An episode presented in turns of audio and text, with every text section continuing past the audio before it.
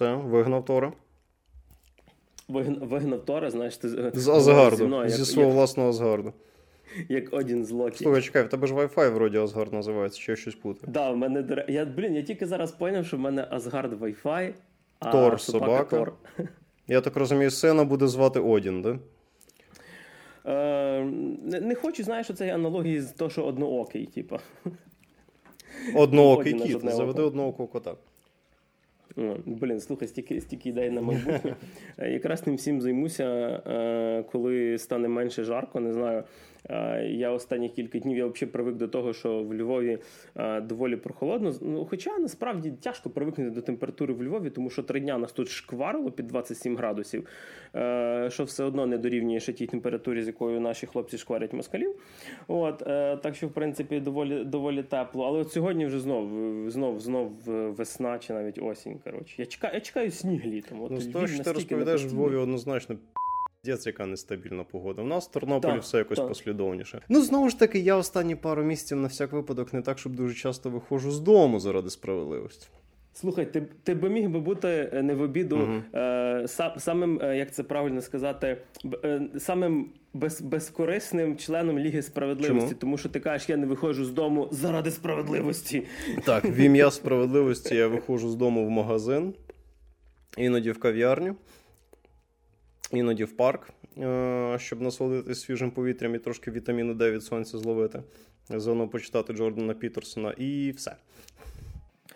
От, а сьогодні ми будемо з тобою і з нашими слухачами говорити про мобільні ігри, про великі трипл-ей-ігри, про навіть трошки ві ар-ігри і про всілякі-всілякі-всілякі серіали, адже сьогодні в студії, як завжди, Максим Морозів. Всім привіт. Мене звати Григорій Тричук, ви слухаєте шістдесят п'ятий випуск подкасту «Татешо». Поїхали!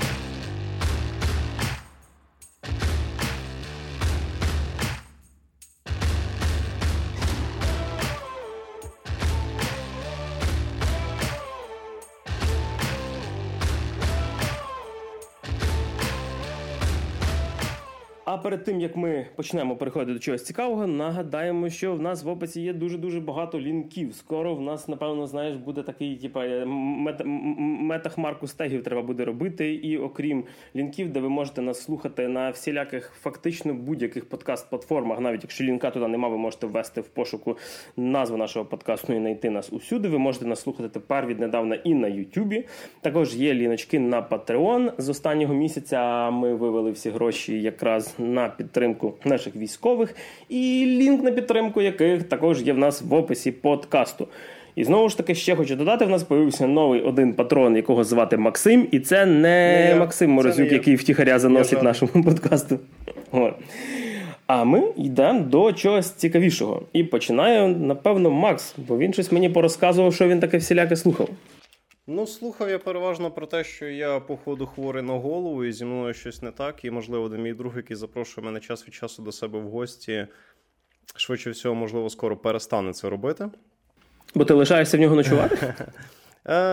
Я не буду відповідати на це запитання. Кажи, я досі в нього. Може, і лишаюся. Але він не знає. Знаєш, всьому свій час. Так от... І я зіграв, було діло таке, намітили ми тусу з кількома ребятами, і один з цих ребят на хаті приніс ві ар, Oculus ві ар. Mm. І я такий, ну, mm-hmm. прикольно. Ну, це вже новий Oculus, той, що ні, такий він компактніший? Моделей, це зі старіших моделей, ага. Але тим не менш було весело, поясню чому. Ну, mm. знову ж таки, я приходжу, народ щось там дуже довго і нудно настрав, я так розумію, його не дуже зручно налаштовувати, тому що чуваки трахались цим всім дуже довго. І в підсумку кастити все одно доводилось через мобільний аплікейшн, тому що якось через телевізор воно то хотіло, то не хотіло. Розумієш, поки це все відбувалося, це все відбувалося доволі довго, я не повністю слідкував за процесом, бо я пішов, перекурив, потім залип в Інстаграм, потім знов на балкон перекурив, потім ще там з кимось про щось поговорив. І якось вони це зробили. Тобто якось вони зробили якось так, що можна було і пограти на Oculus, і це було видно на телевізорі. Угу. Деталі, власне, але ви до, було, до, але... до, до компа під'єднували його? Типу. Його не до компа, його до телевізора під'єднували. І якраз до компа, з того, що казав власник ві ар, там проблем немає. А от угу. якщо ти хочеш якийсь безпровідний зв'язок з якимись девайсами іншими, я так розумію, це треба трохи по- помахатись. Угу. Тим... Ну, ПК-геймінг. Ну, в певній мірі. Навіть більш advanced пі ар-геймінг. Угу. І, відповідно, народ там грав якісь ігрулі, більшість з них мене не дуже зацепило, але мене зацепила одна гра, яка називається Blade and Sorcery. Ну, по суті, народ грав дві ігри, але одна була якась дуже мультяшна і крінжова, а Blade and Sorcery виглядало дуже прикольно, тому що там дуже класно виглядало те, як чуваки, ну, робили те, що вони робили, поки вони грали, перед тим, як я почав. Uh, ясне діло, якби ми ще з одним чуваком, ну, нас було п'ятеро, і двоє всіма силами наполягали на тому, щоб зацінити порно в ві ар, але більшість була незламна, і нам довелось гратись ігри. Ну, ну таке, ну, типу, ну, всьому свій час, я думаю. Може, рано чи пізно ми зможемо зацінити повністю всі ці штуки. Як справжні мужики. Як справжні чоловіки. Сидимо по черзі, дивимося порнуху в одній кімнаті. Я не розумію, я не розумію, що цих трьох чуваків так смущало. Тобто, мені здається, ми двоє були праві. Mm-hmm. Але потім прийшлося вдягнути штани і продовжити грати ігри, да? Да, потім нас попросили вести себе простою, інакше нас викинуть з вікна. Окей. В підсумку я дочекався своєї черги. Я, знаєш, як в дитинстві, от ві ар, да, я, в дитинстві. Я, я хочу запитати, дочекався своєї черги, це ви вже про ігри, чи ви ще про, все-таки про ві ар-порно? Про ігри, про ігри. Окей, добре, все, продовжуй, будь ласка. Перенести на наступний раз. От, добре, типу, добре. І я врешті-решт дочекався своєї черги, і це, знаєш, повернуло такі відчуття, як з дитинства. Тобто ти чекаєш на свою чергу, щоб побагатись в якусь цацку, яку ти хочеш зацінити. Ну, все як в дитинстві. Вибач, кожен раз, коли ти тепер говориш якусь фразу, я всюди думаю, що це все було про ві ар-порно. Чи хочу я добратись до чиєїсь цацки, знаєш, чи... Чи, чи особливо в... так, як в дитинстві. Особливо так, як в дитинстві, або швидше в підлітковому віці. Це як в цьому жарті Джиммі Карра. О, я колись в порно грав, але не пам'ятаю вже, в якому ще малий був. От щось таке. І врешті-решт добрався я до тої гри, яка мені сподобалась, Blade and Sorcery. І мені дико сподобалось. Я не знаю, наскільки часто я був таке грав, але ті враження були надзвичайно приємні. По-перше, в мене був досвід з ві ар до PlayStation. Uh-huh. Декілька років назад. Не впевнений, що розповідав на подкасті, але є з чим порівняти хоча б частково.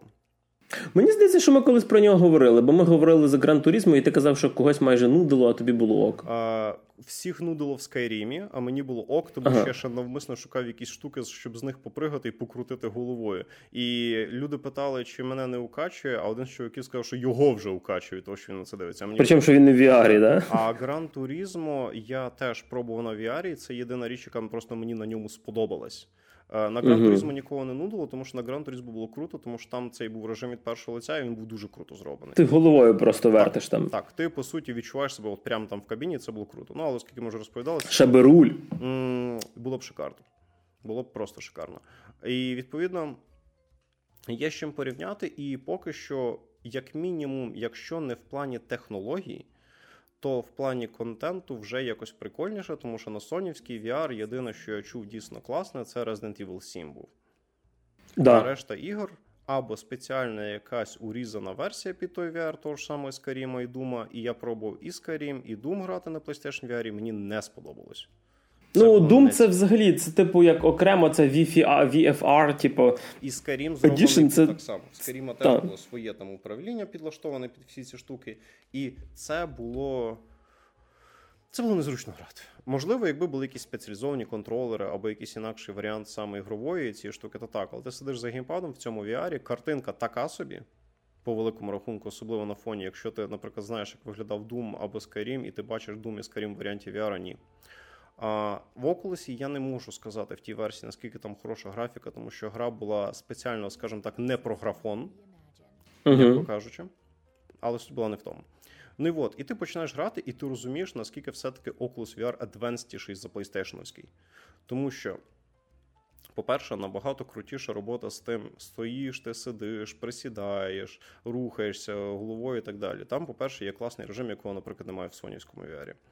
Поки ти не включив гру, і коли ти там активно рухаєшся, там спеціальна камера показує тобі свого роду поле твоєї дії. Я не знаю, як це нормально пояснити, mm-hmm. але ти не ходиш як сліпа миша, яка нічого не бачить і не розуміє, в будь-який момент може, не знаю, заїхати коліном в диван або об край стола. У мене такого не було, але, уяв... але уявляв я це доволі яскраво. А, в цьому ві ар такого немає. Вже краще за PlayStation-овський. А, по-перше, та гра, яку я грав, видно, наскільки вона під нього добре підлаштована. Краще, ніж ві ар-овський Skyrim, і краще, ніж ві ар-овський Doom. Тому що зручніше грати, зручніше інтерактити, краща взаємодія з тим, що ти рухаєш камеру. Тобто просто на інакшому рівні це зроблено. Знову ж таки, я не кажу, що я прям дико розібрався в тому, який з цих ві ар-ів кращий, але Oculus справив краще враження лише одною простою грою, в яку було дуже весело грати. Якщо що, Blade and Sorcery – це гра, в якій ти на спеціальній арені відбуваєшся від хвиль противників. Е, середньовічної зброї, ну це таке фентезі, тобто середньовічна зброя, магія, всякі там щити, луки. Щось типу Вермінтайда? Так, похоже. Угу.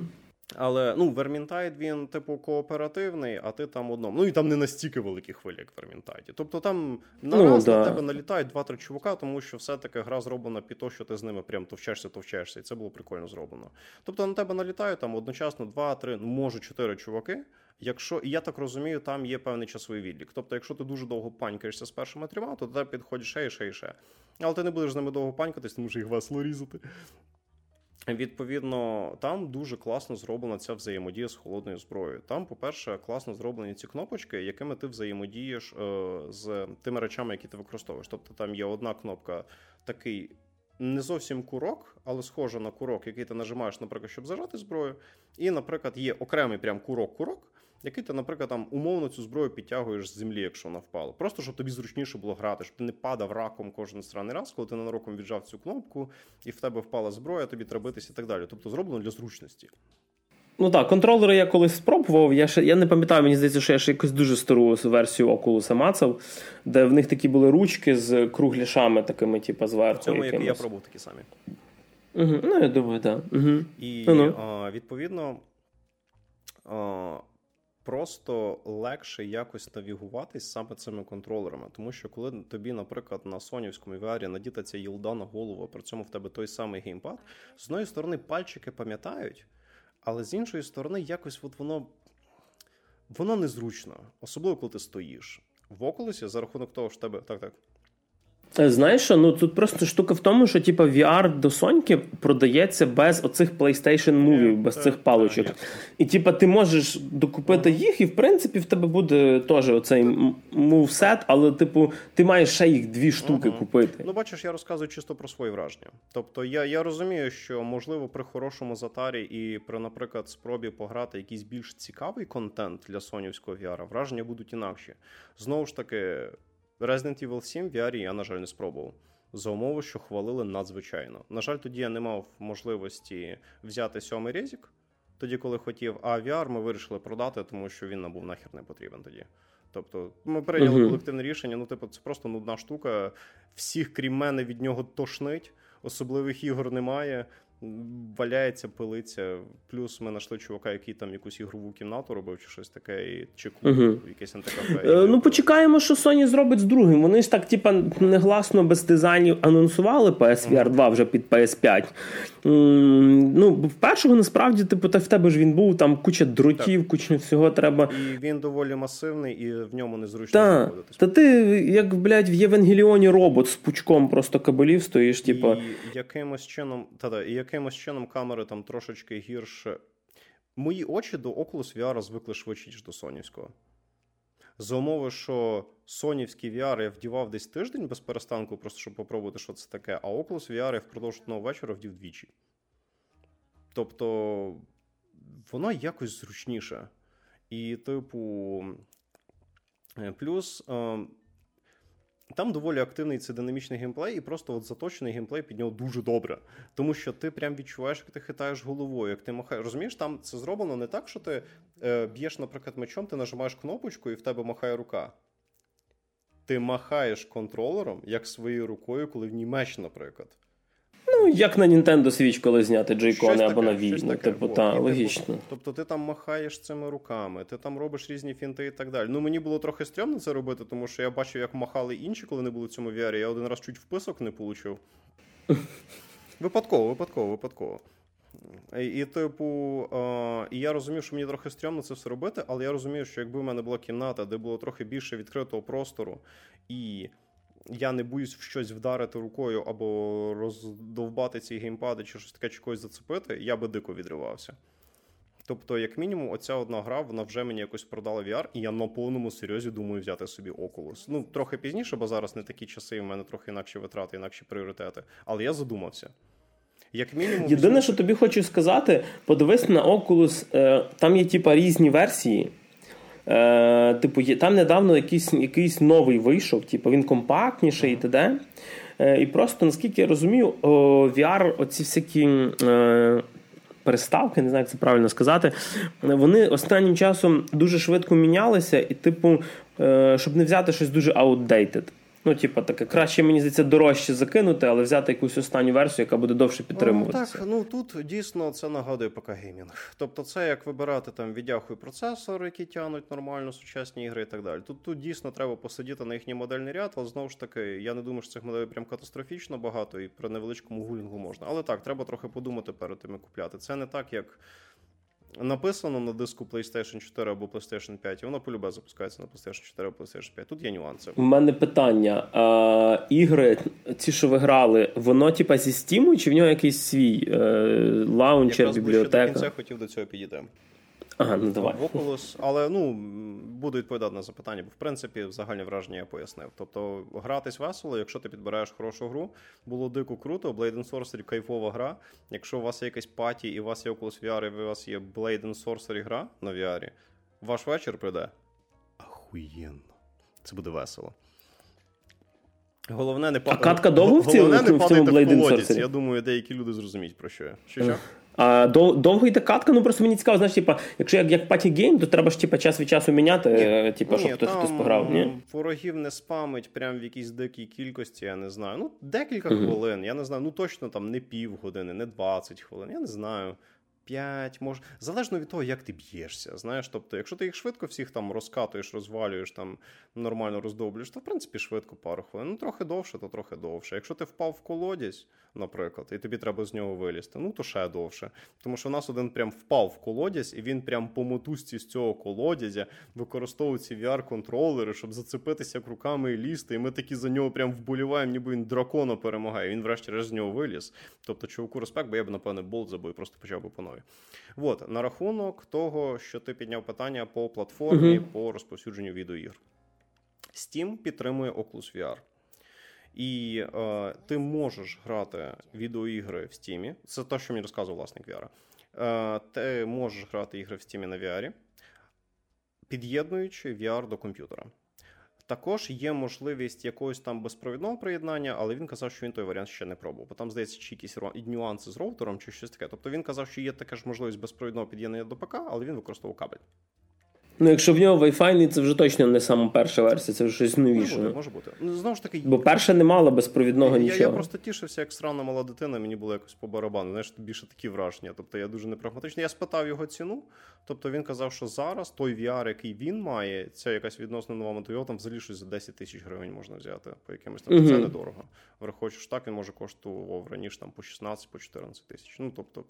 Нормальна ціна і продати. Ну, в принципі, чого? Нормальна ціна. Зараз е, консоль е, якась нова коштує двадцять п'ять - двадцять три, ну, типу, як ну, де ось, ти береш. Ну, тобто, абсолютно нормальна ціна. Плюс, якщо вам подобається такий контент, і не тільки такий контент, про який я говорю, я думаю, ви зрозуміли, про що і мої самотні слухачі.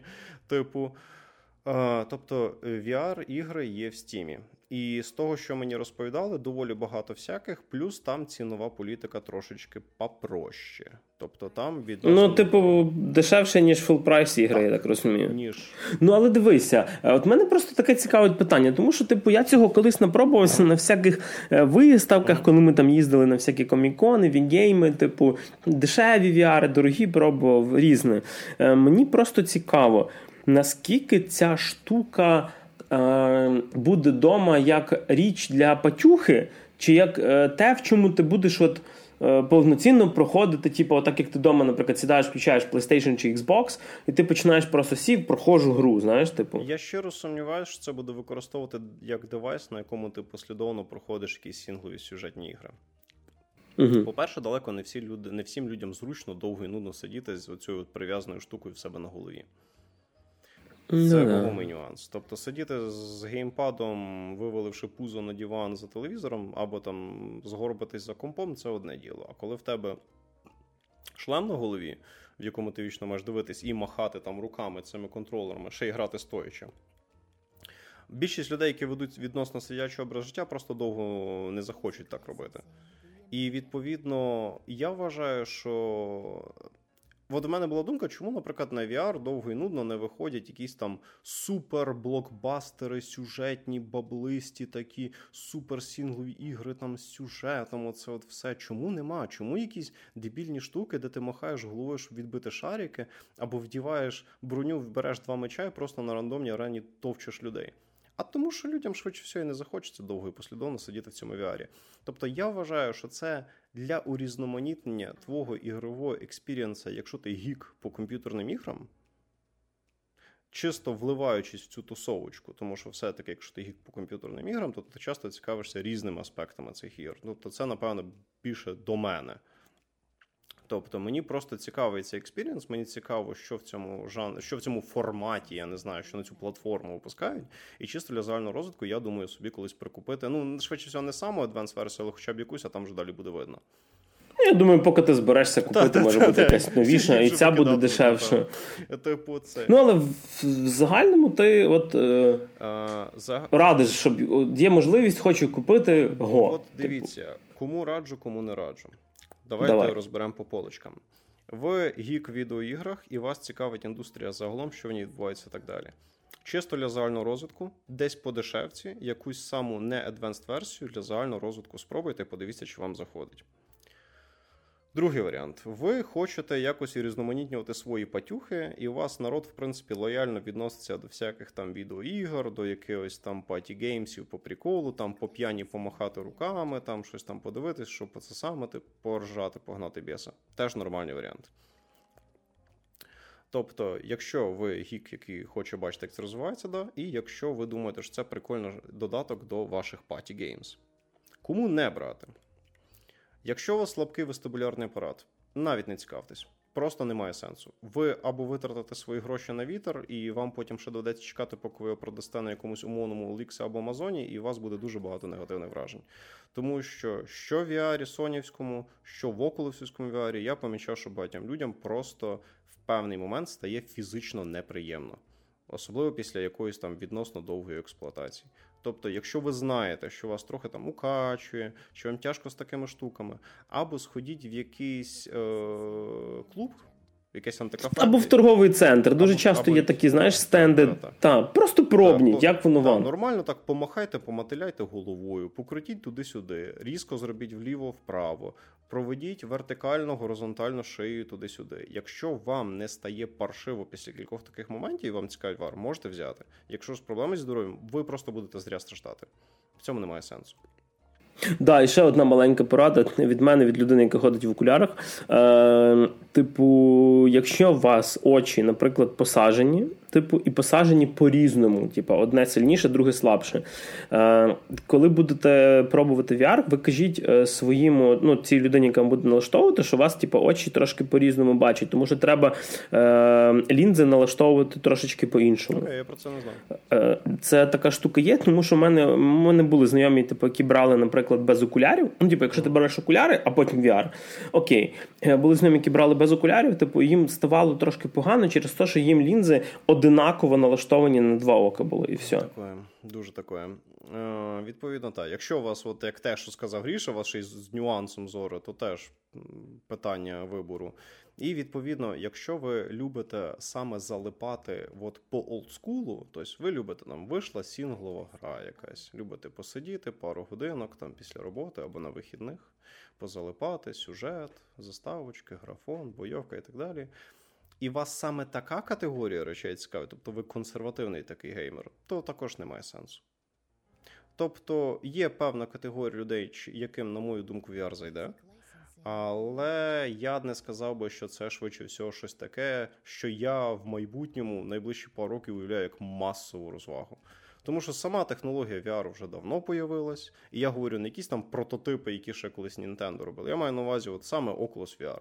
Йому вже років шість-вісім, я не знаю, ну давно. І прям якоюсь супердику масовою не стало. По великому рахунку народ використовує його по приколу. І тим людям, які хочуть використовувати його по приколу, я рекомендую. А від одного доволі незвичного девайсу для ігор ми перейдемо до ще одного девайсу, який особисто мені, напевно, що незвичний.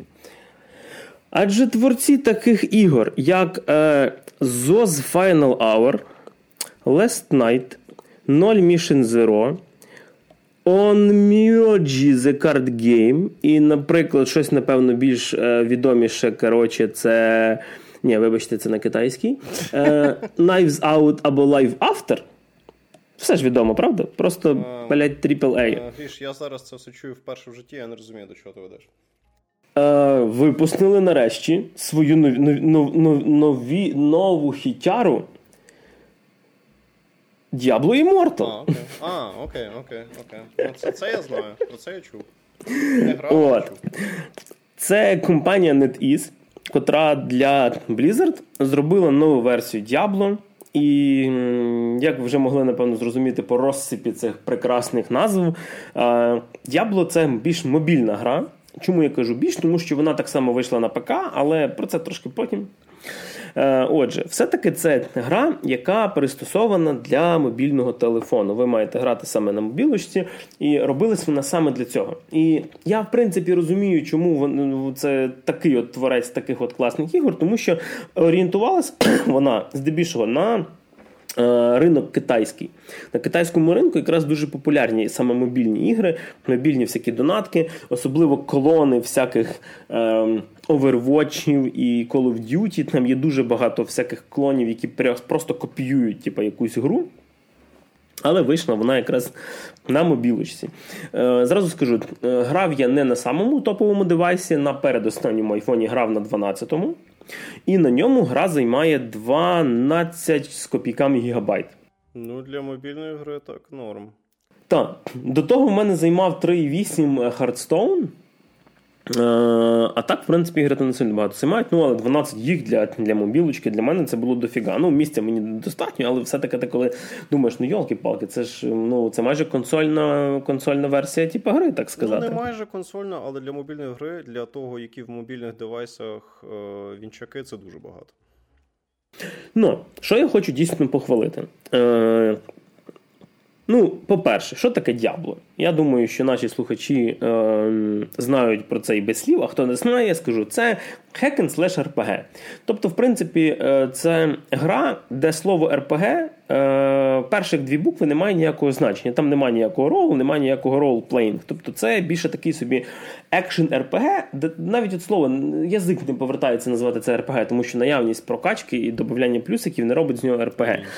Е, де ви просто місите монстрів, бігаєте і б'єте монстрів, назбируєте опит, досвід, назбируєте шмоток всяких, прокачуєте шмотки, прокачуєте персонажа, вбиваєте просто орди, орди різних монстрів, босів, і десь там в ньому, типа, є сюжет. Я знаю, що є фанати Діабло, які на мене зараз накинуться словами, типа, там, Декарт Каїн, Тіраель, е, ще якась там скібідабідабі, ну, типу, якісь персонажі. Як і в будь-яких ігор Blizzard доволі продуманий лор, але ж ми обоє прекрасно розуміємо, що більшість людей, які просто грають Діабло, ну, більшість людей, які грають Діабло, не так, щоб фанати прям, вони просто бігають і все лупять. Від мого знайомого, який шарить в цьому всьому, я скажу, що, передам, верніше, його слова, що сюжет знаходиться між другою і третьою частиною Діабло.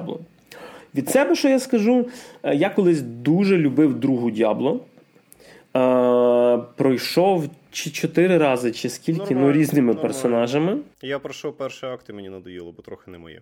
Хороша гра, але ну, не я, її, я її грав, розумієш, я її грав е, ще коли мені було типу, там, років шістнадцять. сімнадцять. Тобто я її ще в школі грав. Тобто це, це з тих часів. Е, третю Діабло я якось... До неї дуже тяжко підходив. Я її купив на ПК на виході, щось пограв. Вона мені не дуже якось зайшла. У мене є диск для плейстейшн чотири.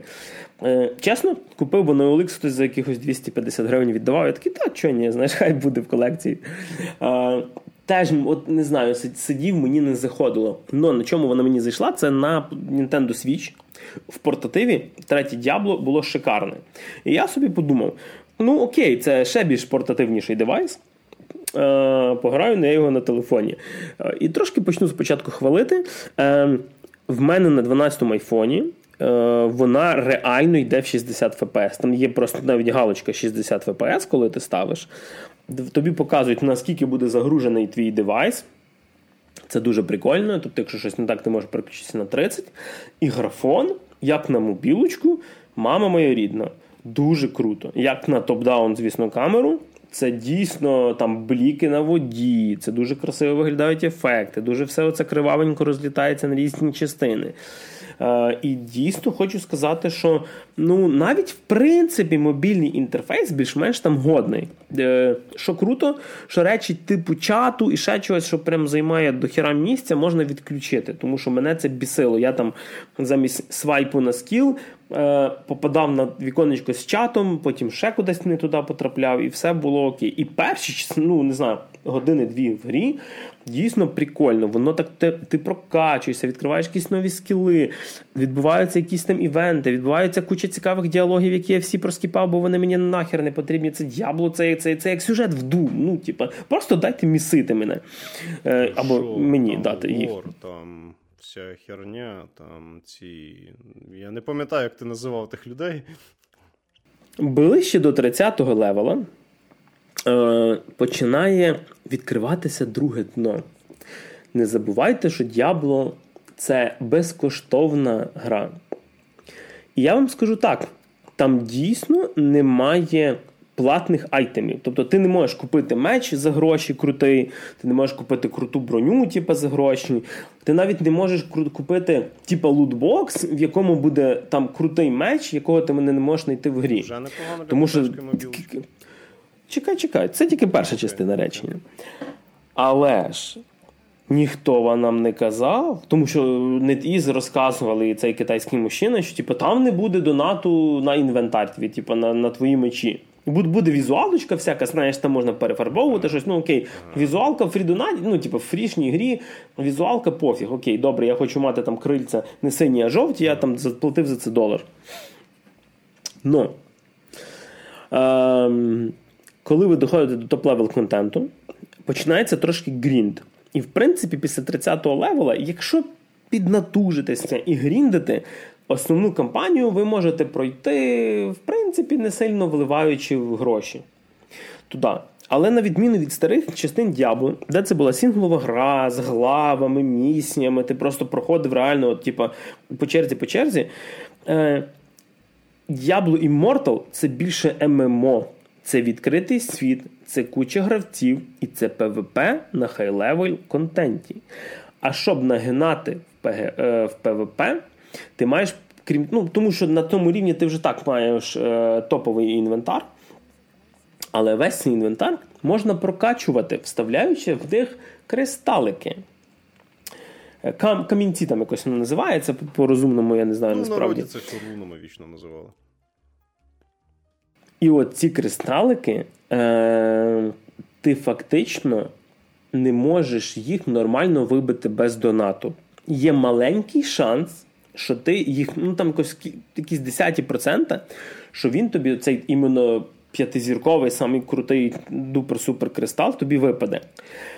Але на відміну від е, бета-версій закритих, де типа на всяких блогерів це все сипалось часто, щоб вони сказали, о, клас, мені це все платне сипеться, е, є на Reddit вже статистика, де один чувак зробив доволі цікаві розрахунки, що ти не, е, не можеш вибити їх, якщо не помиляюся, більше, ніж два в місяць. Тобто в реальний місяць ти не можеш... І тобі кажуть, мужик, занеси бабла. А шансів занести... Там, там два сізон-паса, розумієш? Там є два сізон-паса. Якийсь там сінгловий і мультиплеєрний. Мобільні е, кристалики, якісь штуки для перековки, куча всього. І це на тебе сипеться. Дейліки, мансліки, всякі квести. Е, тобі дають, розумієш? Тобі дають... Е, бонус за твоє перше вбивство. Ну, типу, наш first kill of a day, mm. і тобі там якийсь маленький кристалик дають, ще щось. І отут мені Діабло почало ламатися, тому що е, я реально, ну, серйозно, я дійсно любив другу Діабло. Мені оцей лор навіть подобався, все-таки там дійсно таке темне фентезі було. Третій менше любив, але на свічі, в дорозі вона мені прям заходила за, за рідну душу. І як я грав Діабло, це завжди були, знаєш, не часті, але довгі запили. Тобто я сідав там ввечері, і я міг там дві-три години просто, от, поки в мене свіч не розрядиться, типу, міситися собі. Або в дорозі. Diablo Immortal – це мобільна, сесійна, open-world, MMORPG, і ще, блін, розумієш, там ще чуть-чуть, ще чуть-чуть, і після MMORPG ел ге бе те к'ю плюс треба вже дописувати, буде і т.д. і ще куча різних абревіатур. Там так не працює. Так, там, там такого не буде, так. Да. Вона задумана, що ти зайшов раз в день, півгодинки потапав, вийшов. Зайшов завтра, півгодинки потапав, вийшов. І для мене це просто Д'ябло, яке не грається як Д'ябло.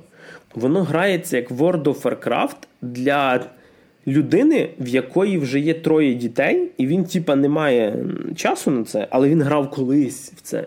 Йому це подобалось, і воно виглядає ніби так само.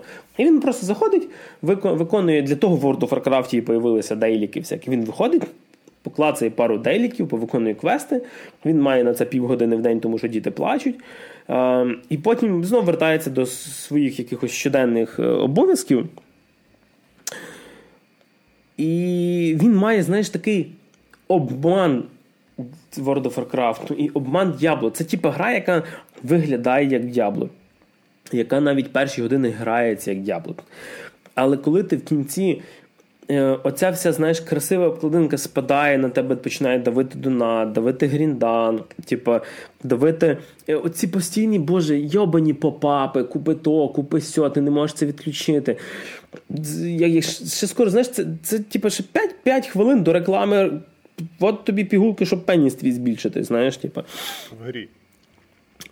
Най буде вже в грі. І, е, і ти потім починаєш розуміти, та, дві години я поклацав, її прикольно, е, слава Одіну, що я нічого туди не влив, е, но я що зрозумів, в мене абсолютно нема бажання в неї повертатися. Я ще її наігрував, щоб до подкаста більше чогось розказати, але після шістдесят п'ятого випуску я його просто видаляю і ніколи туди не повертаюся. Ну, рев'ю однозначне доволі, чесно кажучи. Дивись, в мене виникло питання. А, ти сказав, що донат, він дуже сильно вирішує, я так розумію, саме при пе ве пе-складовій. Тобто, коли ти граєш з іншими... Так, на хай-левелі. А... В принципі, гру можна пройти без донату. Я якраз хотів спитати, якщо, наприклад, умовно, я чувак, який там в дві тисячі третьому році в якихось там комп'ютерних клубах залапав Diablo два, а потім грав Diablo три... Чи є в мене можливість на мобілці в себе відчути ті самі враження, але при цьому не стикнутися з цією китайською донатною ямою? Тобто, чи є можливість пройти, знаєш, теоретично, я розумію, що ти так і... Є.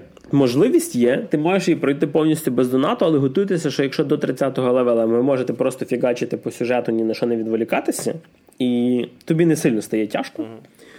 То після тридцятого ти вже таки розумієш, ага, тут противники тридцять п'ятого левела, вони мене ваншотять, а лічилки тут в мене, вони по кулдауну як скіли відновлюються, і типу фізично ти не можеш затарити типу, дофіга лічилок, знаєш, типу, щоб, щоб типу, наробити щось. Піду-ка я всякі данжі, рейди, пофармлю, попрокачую, вернусь. Там ще є, знаєш що? Там ще є такий е, вічний біч е, оцих мобільних ігор, автонавігація. Ти коли йдеш на квест, ти можеш нажати на стрілочку і навіть не грати в гру, він сам буде йти до квесту. Це нормально. А от, що саме цікаво, е, на Reddit теж один чувак, не пам'ятаю, звісно, хто, хоча яке це має значення зараз, зробив розрахунки, скільки треба вкласти грошей, щоб абсолютно все прокачати на максимум. При цих шансах випадіння і т.д. Давай в доларах, як ти думаєш, скільки треба бабла, щоб прокачати все одному персонажу? Хай буде від ста до ста п'ятдесяти. Доларів? Так. Ти доволі близький, тому що сто десять тисяч доларів. сто десять тисяч доларів. Блять. Тобто, в принципі, з цифрою ти дуже близько тільки був. Пару нуля, тільки пару нулів провтикав. Да. Ну, його... Або, якщо це йти без донату і з гріндом, то, якщо не помиляюся, одинадцять років треба в неї грати. Там якось він вимірює, поскільки в день. А тепер знаєш, в чому прикол е, до поганої сторони донату для Д'ябло. Е, Д'ябло завжди була грою, де ти хотів її переграти іншим персонажем. Тобто ти грав, наприклад, варваром мілішним, валився в близькому, а потім подумав, блін, візьму-ка я некроманта і буду там самонити чуваків, стояти десь здалеку і, і саме так якось його проходити. І кожен персонаж, він реально відрізнявся. Тобто в третьому Діаблі там, звісно, були свої нюанси вже, але в другому дійсно грати магом, грати мілішником і грати там паладіном на аурах, це, це реально доволі різний був геймплей. Ну, типу так, це клікалка, але ти граєш по-різному. Тут, коли ти розумієш, що на хай-левелі кудись виїхати, тобі треба, тобі треба, бля, я не знаю, таунхаус в Львові продати, знаєш, типу якийсь, чи купити квартиру в Києві за ці гроші, а, то ти, в тебе відпадає бажання це пробувати ясно. Ще одним ну, персонажем. Ну, типу, це, це свій бізнес відкрити можна. Тобто, або в тебе свій бізнес, або ти пройшов Diablo Immortal. Камон. Якщо що, я колись на авторія бачив Феррарі за сімдесят п'ять тисяч доларів. От лох. А міг класний. А міг би Diablo за донат. Так що, любі мої слухачі і Макс. Е-е... Що я хочу сказати? Якщо ви хочете попробувати, ну, блін, камон, воно безплатне. Єдине, що дійсно буде зручно грати, якщо у вас телефон більшечкий, тому що в мене дванадцятка, не дванадцятка Pro, яка, типа, більша, а проста. Ем, ну, мені був, мені був малий, малий дисплей, серйозно, мені був малий дисплей. Ем, попробуйте, пограйте пару годин. Якщо вам зайде, продовжуйте. Головне, розумійте, грінд, грінд, грінд після тридцятого левела. Або гроші, або грінд. Якщо ви на це дивитесь як е, безплатна гра, в яку я там, я десь там долар занесу, сям долар, м-м, ви туди багато дуже всрати грошей. Е, е, я надіюся, що четверте Діабло, яке виглядає типу як друге Діабло ейч ді, ну типу красиве і т.д. і таке даркове, е, буде без донату. Тому що чув я, що хоч вона буде платна гра, там теж буде якийсь трохи донат. Можливо, поки що про косметику ми говоримо. Ем, її, принаймні, робить не NetEase, а робить Blizzard. Хоча вже в дві тисячі двадцять другому році гра від Blizzard не звучить так, як колись. Коли ти такий, знаєш, виходив другий StarCraft, і ти такий, да, блін. Враховуючи, що останні роки три відбувається у Blizzard, Blizzard вже не такий показник якості, як він був колись. Тобто, якщо, якщо гра від Blizzard серед гіків відеоігр звучала як швейцарський банк серед людей, які виживають гроші, то зараз ні. Зараз це МММ. Та просто... Е... Що ми останнє мали? Типу, останній більш-менш це був Overwatch, ну, типу, класний, роки перший. Назад, якщо що. А зараз другий Overwatch показує якийсь, типу, рескін, навіть не з кращою графікою, все те саме тільки в профіль, замість того, щоб дав, дав, зробити якісь ді ел сі, вони просто роблять нову гру, дайте нам знову грошей. Потім був Warcraft Reforged, такий просто був адовим жестяком. Вони недавно випустили в Warcraft якусь мобільну гру з, типу, Clash of Clans, кстаті. Взагалі, це жах. Це, це типу... Я, я думав, я до останнього думав, що це якийсь жарт, але подумав, блін, вроді не на перше квітня анонсували. Diablo ж Immortal знову йде кудись не туди. Знаєш, от як були ігри від Ubisoft, які пішли в сторону е- сервісів.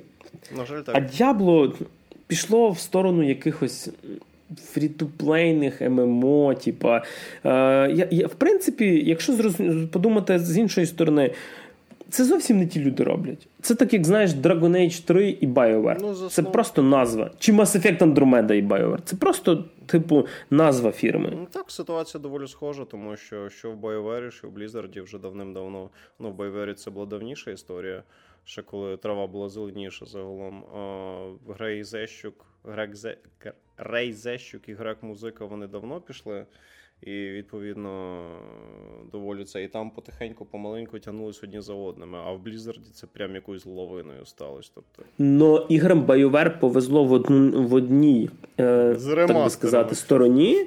Ні, ну з ремастерами то таке, типа, ой, не, не Blizzard, BioWare, типа, повезло з тим, що, наприклад, Baldur's Gate три роблять Larian. А Larian зараз в ПК, РПГшках, боженьки. Divinity Original Sin два... Охренеть просто. Ну, про це ми якось іншим разом поговоримо, yeah, думаю. Чи... Original Sin дуже класна гра, і я дійсно також радий, що ці люди роблять третій Baldur's Gate, а не сучасний BioWare. Ну, чим я доб'ю свою рецензію? Е, я казав, що тяжко грати на мобілці, але все-таки навдивовижу Diablo Immortal вийшов на ПК. Її можна грати мишечкою. Ну, знаєш, як то кажуть, е, але є одне але. на ПК поки що мобільний інтерфейс. Угу. Чудово. І це дуже дико. Тобто в тебе скіли розташовані так, як під палець. Господи, вони просто не зайнялись нормальною. Вони, вони просто викатали цей білд yes. на ПК. Прекрасно. Їм, їм настільки насрати, от уяви собі. Так. І я розумію, що є зараз оцей синдром каченятка, типу, яке бачить ностальгію, і я про нього ще сьогодні поговорю, коли буду говорити про серіали. Типу, і перші години ти такий, блін, клас, воно ж так само виглядає. Не ведіться. Це не та гра. Якщо ви були фанатом Діабло два, реально візьміть собі Діабло два оцей ремастер. Він хороший, він дійсно вийшов хороший. При тому, що ви можете в ньому навіть і переключати графіку на стару і нову, якщо ви прям хочете упоротися в ностальгію. Він доволі непоганий, але Diablo Immortal е, повз касу.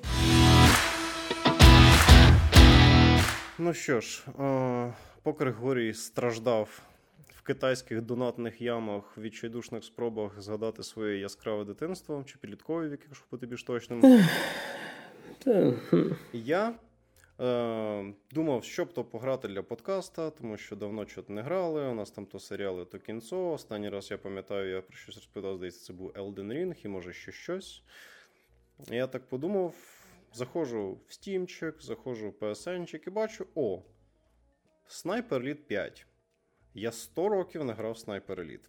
Я колись грав доволі плотно і непогано другу частину. А, третя і четверта...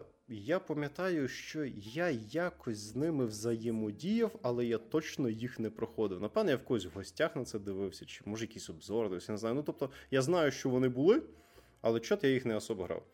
От ви ж... У мене, до речі, друга на свічі є. Прикольно. Можеш зацінити, вона така доволі трушна в цьому плані. Я їх колись на ПК проходив, типу, ще коли був не ремейк, а проста, mm-hmm. типу, вона там ве два, типу, так, да, так, називається. Так, Sniper Elite два. І, відповідно, я такий, ну, блін, давно не бачились, давай зустрінемося. І, відповідно, е- купляю, встановлюю, одну секундочку, виганяю свого кота з кімнати, щоб він не мішав нам писати подкаст. Угу. І вирішив якось на днях, коли знайшовся вільний час, спробувати зіграти цей Sniper Elite п'ять. І в підсумку... В мен... А на чому грав? На ПК. Я грав на ПК, угу. Тому що в Стімі, по-перше, було дешевше. По-друге, в мене зараз трохи геймпад пішов спати сонівський, тому що в мене проблема з кнопкою цією PlayStation. В мене ніяк руки не дійдуть її або почистити, або занести в якийсь сервіс, або дати комусь... Або купити новий геймпад. новий геймпад. Тобто, і я використовую свій геймпад для Соньки, для компа, тому що компові не потрібна PlayStation кнопка. Я також Elden Ring на ПК граю. І, відповідно, я вирішив в Steam зацінити. А, ще одна причина, чому я вибрав на ПК, тому що в іграх, де багато стрільби, якщо uh-huh. в мене є вибір, то я вибираю ПК, тому що мені так комфортніше. Ну і якщо граю від першого лиця. А Sniper Elite, багато стріляєш, багато цілишся, я думаю, мишка, клавіатура. Відповідно, я такий, ну ок, там треба буде багато цілитись, багато стріляти. Я то з геймпада більш-менш стріляти навчився, але якщо є uh-huh. альтернатива, why not? Ну от, і враження в мене, чесно кажучи, якщо дуже загально, доволі неоднозначні, насправді. А, пояснюю, чому. Особливо не вдаючись в деталі, по сеттінгу, для тих, хто не в курсі, може хтось взагалі не грав, тому що, в принципі, я говорю зараз не про Call of Duty, і не про Diablo, і не про World of Warcraft, це може багато людей таке просто не грали. Sniper Elite – це серія таких тактичних стелс-екшенів в сеттінгу Другої світової, де ви граєте за снайпера з країни-союзників, тобто Західний фронт. Це там Африка, Італія, Франція, Німеччина тощо. Тобто залежно від в різних частинах по-різному. І відповідно ви граєте як супер там крутий мега-снайпер, який виконує різні там секретні мега-завдання. І ви там як справжній снайпер відстрелюєте противників на далекій відстані. І це все супроводжується певними ефектами, які, скажімо так, базується на всяких стереотипах про снайперів, грубо кажучи. Тобто це не, ре... щоб ви не подумали, це не реалістичний воєнний симулятор. Це не, це не симулятор, так. Це да. екшен. Це екшен зі своїми ігровими умовностями, щоб вам було весело і приємно грати і відчути себе крутим снайпером. Чисто мене ця гра підкупляла просто шикарними ікс-реями. Тому що там, коли ти, наприклад, робиш гарний вистріл, там кудись попадаєш чи щось таке, то, відповідно, у вас там починається слоумо, вам показує ніби рентгенівський снімок противника, в якого попадаєте, як там кулі його прошиває. Ти відчуваєш себе просто непереможним, такий вау, як я в нього попав, як йому там прошило щось одне або щось друге, і ти такий круто-круто, прикольно. Я не так, щоб дуже дико фанатів від того снайперліта, який я грав. Це був ве два. Це було різноманіття для мене, тому що я таке раніше не грав. Я такий, ну ок, я таке раніше не грав. Гра зірок з неба не ловить ні по графіці, ні по геймплею, але чисто подивитись, як ти там через цей ікс-рей в когось попадаєш, і оскільки ти таке, як правило, не грав, ну why not, різноманіття. Але сказати, що я почав прям дико фанатіти, то ні. Власне, чому й була пропущена третя і четверта частини. А п'ята я такий, ну блін, я давно це не грав. І я запускаю п'ятий снайперліт, і по великому рахунку, по великому рахунку, по великому рахунку граю те саме. Тобто, і я не знаю, добре це чи погано. Тому що, з одної сторони, е, ніби, ну ок, в гри є певна фішка, і вона цих фішок дотримується. Але з іншої сторони, ну якось складно сказати, чи є сенс брати той ж самий інший снайперліт, наприклад. Тобто... Ну, є певні відозміни, тобто, ясне діло, я драматизую. Наприклад, для порівняння. Я грав колись Sniper два два, це була лінійна гра, по суті. Тобто, тебе закидають в дуже малу локацію, в якій ти можеш виконувати певні дії, але там немає якогось там сильно дикого простору, куди йти і так далі, чи щось таке. Тобто, ти можеш собі... Ну, ве два тебе фактично за ручку. Основу в перших так, місцях так, тебе так, прям так, за ручку так, ведуть. Ти можеш там, ну, ясне діло, що є елемент тактики. Тобто, ти там можеш вибрати кращу позицію, гіршу позицію, вислати в той момент. Всьому. Тобто, певна варіативність в тому, як ти виконуєш своє завдання, в тебе була. Але по великому рахунку це була лінійна гра.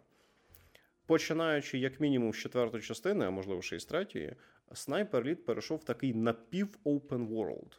Тобто тебе закидають в дуже велику, ну, відносно велику локацію, на території якої ти оперуєш відносно вільно. Тобто ти можеш сам вибрати, в якому порядку, куди йдеш. Вони там собі ходять, патрулюють, стріляють в тебе. Якщо... Тобі фактично кажуть ціль, а як ти до неї добіжиш, так, тіпа, це вже так, твої так, проблеми. Так. І це була, по суті, головна інновація в серії. І я думаю, вона шанувальникам дуже зайшла.